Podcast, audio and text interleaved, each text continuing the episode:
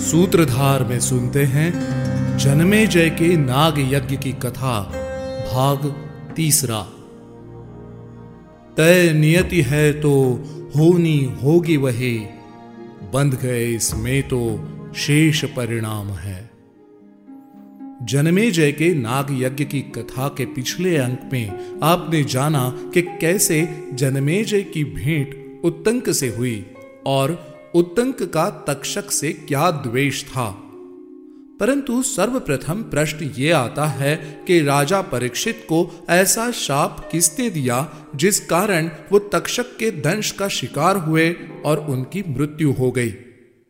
इस अंक में हम राजा परीक्षित की कथा के विषय में चर्चा करेंगे और जानेंगे परीक्षित की मृत्यु का कारण।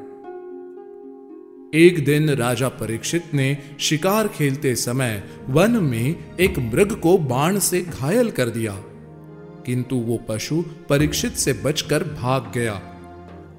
उसका पीछा करते करते राजा परीक्षित भूखे, प्यासे एवं थके हुए उसी वन में शमीक मुनि के निकट आए। परीक्षित ने पूछा, हे ब्रह्मन, मैं अभिमन्यु का पुत्र राजा परीक्षित हूँ। मैंने एक मृग को घायल किया है, परंतु वो मुझे कहीं मिल नहीं रहा। क्या आपने उसे देखा है? शमिक मुनि मौन व्रत का पालन कर रहे थे, अतः उन्होंने परीक्षित को कोई उत्तर नहीं दिया और अपनी तपस्या में लीन रहे। इस पर परीक्षित ने क्रोध में आकर धनुष से मरे हुए एक सांप को उठाकर मुनि के कंधे पर रख दिया, किंतु फिर भी मुनि ने कोई प्रतिक्रिया नहीं दी। ये देखकर परीक्षित ने अपना क्रोध त्याग दिया और पश्चाताप करते हुए अपनी राजधानी वापस लौट गए। एक कुरु वंश था, जिसमें कुछ न बचा। तब परीक्षित ही निर्जन का राजा बना। फिर अहम चढ़ गया। काल ने यूँ डसा। वो अहम आखिरी में ही बाधा बना।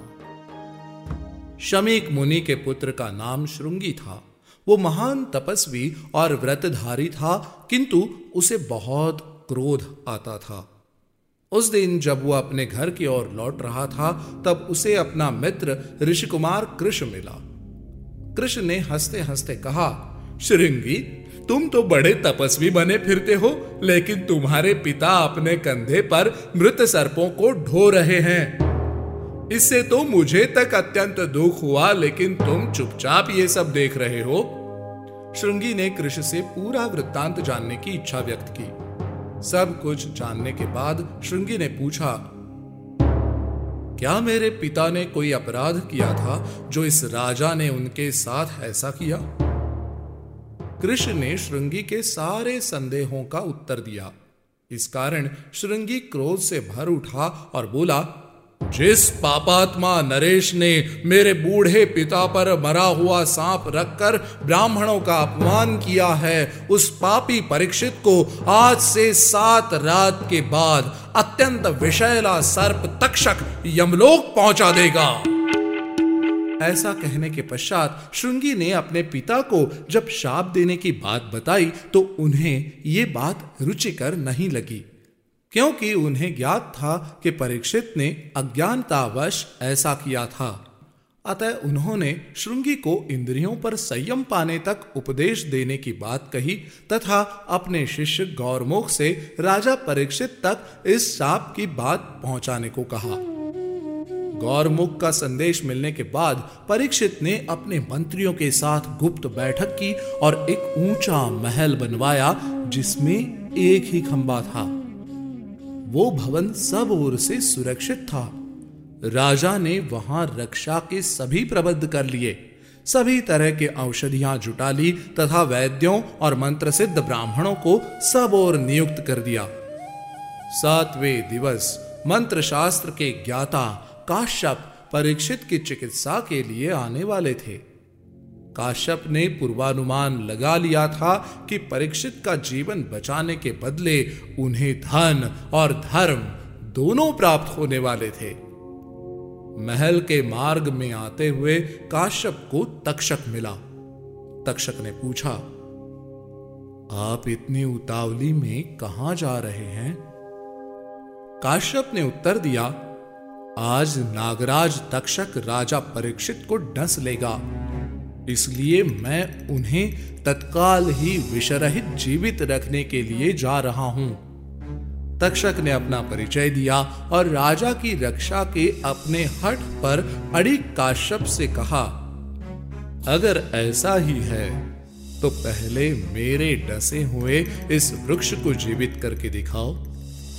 तक्षक ने एक वटवृक्ष को भस्म कर दिया और काश्यप ने क्रमबद्ध रूप से उस वृक्ष को पुनः पूर्ववत खड़ा कर दिया।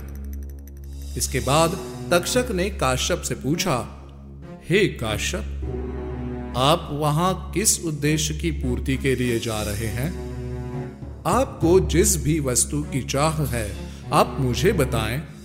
मैं समक्ष हुआ तो यही उसकी पूर्ति कर दूँगा जिससे आप यहीं से वापस लौट सकेंगे। काश्यप ने उत्तर दिया, मैं धन के लिए वहाँ जा रहा हूँ। यदि तुम मुझे वो दे दो तो मैं लौट जाऊँगा। तक्षक ने काश्यप को परीक्षित से भी अधिक धन देकर वहाँ से लौटा दिया और हस्तिनापुर जाकर अपनी माया से कुछ नागों को तपस्वी के रूप में राजा के पास फल इत्यादि ले जाने को कहा। राजा परीक्षित ने खाने के लिए जो फल उठाया, उस पर स्वयं तक्षक कीट बनकर बैठा था। मंत्रियों ने तत्काल उस कीट को हटा दिया, लेकिन अहंकार वश मुनि की बात को सत्य करने के लिए परीक्षित ने उसी कीट को तक्षक का रूप मानकर स्वयं को कटवाने के लिए मंत्रियों से कहा।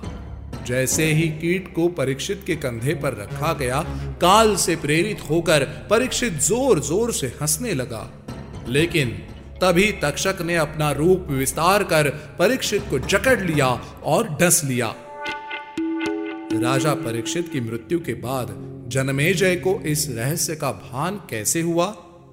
नागों ने इस नाग यज्ञ से अपने प्राणों की रक्षा कैसे की? इन प्रश्नों के उत्तर जानने के लिए हमसे जुड़े रहिए। शिक्षा, अहंकार वश किए गए कर्मों का दुष्परिणाम अत्यंत ही विनाशकारी सिद्ध हो सकता है। राजा परीक्षित को उनके अहंकार वश ही शाप मिला और उन्हें जैसे ही ये अहंकार आया कि मुनि का शाप असत्य सिद्ध हो गया, वैसे ही उनकी बुद्धि को काल ने अपना ग्रास बना लिया और वो मृत्यु को प्राप्त हुए।